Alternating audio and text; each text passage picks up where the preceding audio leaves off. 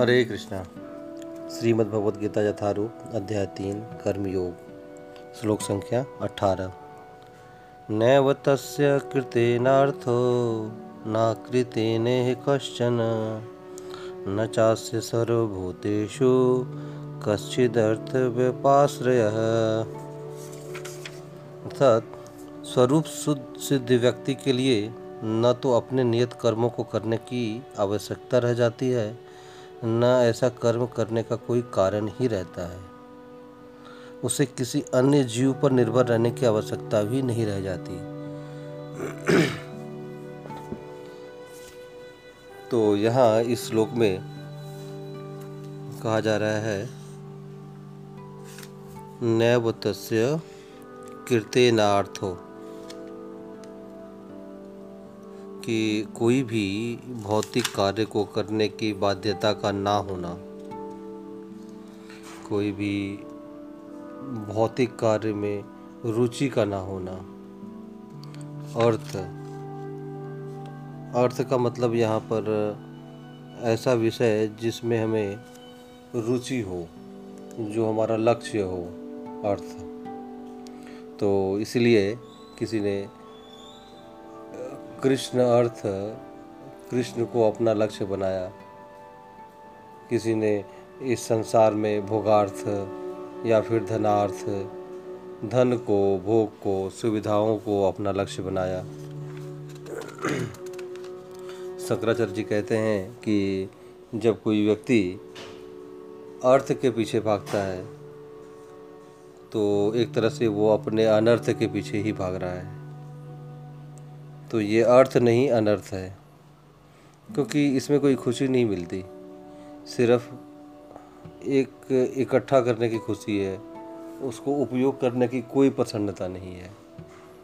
इसलिए आप देखेंगे कि जितना हम धन एकत्रित करते हैं, उतना हम अपना डर, भय बढ़ाते जाते हैं। तो धन हमारी समस्याओं का समाधान नहीं है। हालाँकि हमारी आवश्यकताओं को पूरा करने के लिए ये आवश्यक है हमारे जीवन को बनाए रखने के लिए आवश्यक है, लेकिन ये समाधान नहीं हो सकता। अगर ये समाधान होता तो फिर ये हमारे डर को दूर कर पाता। लेकिन इसको एकत्रित करने से तो हमारे जीवन में डर बढ़ता ही जाता है। इसीलिए दो प्रकार के कर्म हैं। एक तो जो स्वार्थ के लिए किए गए हैं, स्व अर्थ दूसरे प्रकार के कर्मों को कृष्णार्थ कृष्ण के लिए कृष्ण के लिए किए गए कर्म को कहते हैं। तो जब हम स्वार्थ करते हैं, अपने आप को केंद्र करके कोई किसी कर्म को करते हैं तो ऐसे कर्मों में केंद्र हमारे होने के कारण इन कर्मों का ना कोई परिणाम है, ना कोई लाभ है। लेकिन कृष्णार्थ कर्म हमें बंधन से मुक्त करने वाले हैं। और फिर कृष्णार्थ कर्म जो करने में लगा हुआ है, वो किसी अन्य जीव पर उसको रहने की मतलब निर्भर रहने की उसको आवश्यकता नहीं रह जाती। तो ये हमारे मुक्ति के कारण बन जाते हैं। तो एक स्वरूप सिद्ध व्यक्ति, ना कृत्य न हा कश्च ना ना तो उसको कोई भौतिक बाध्यता है ना उसको कोई भौतिक लक्ष्य है। तो इसलिए चाहे उसको सुविधाएँ मिले, लेकिन वो उनसे बंधा हुआ नहीं है। तो इसीलिए वैदिक इतिहास में ऐसे बहुत सारे राज ऋषियों के उदाहरण हैं, जो राजा भी थे और ऋषि सम्मान भी जीवन जीते थे।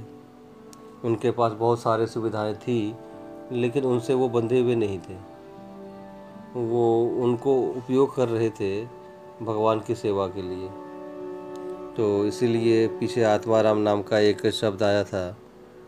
तो आत्माराम का मतलब है कि जो हर कार्य को भगवान की प्रसन्नता के लिए करता है, ये आत्मा सुप्रसिद्ध थी इसी कारण से वो आत्माराम है। यानी अपने आप में, स्वयं में संतुष्ट है।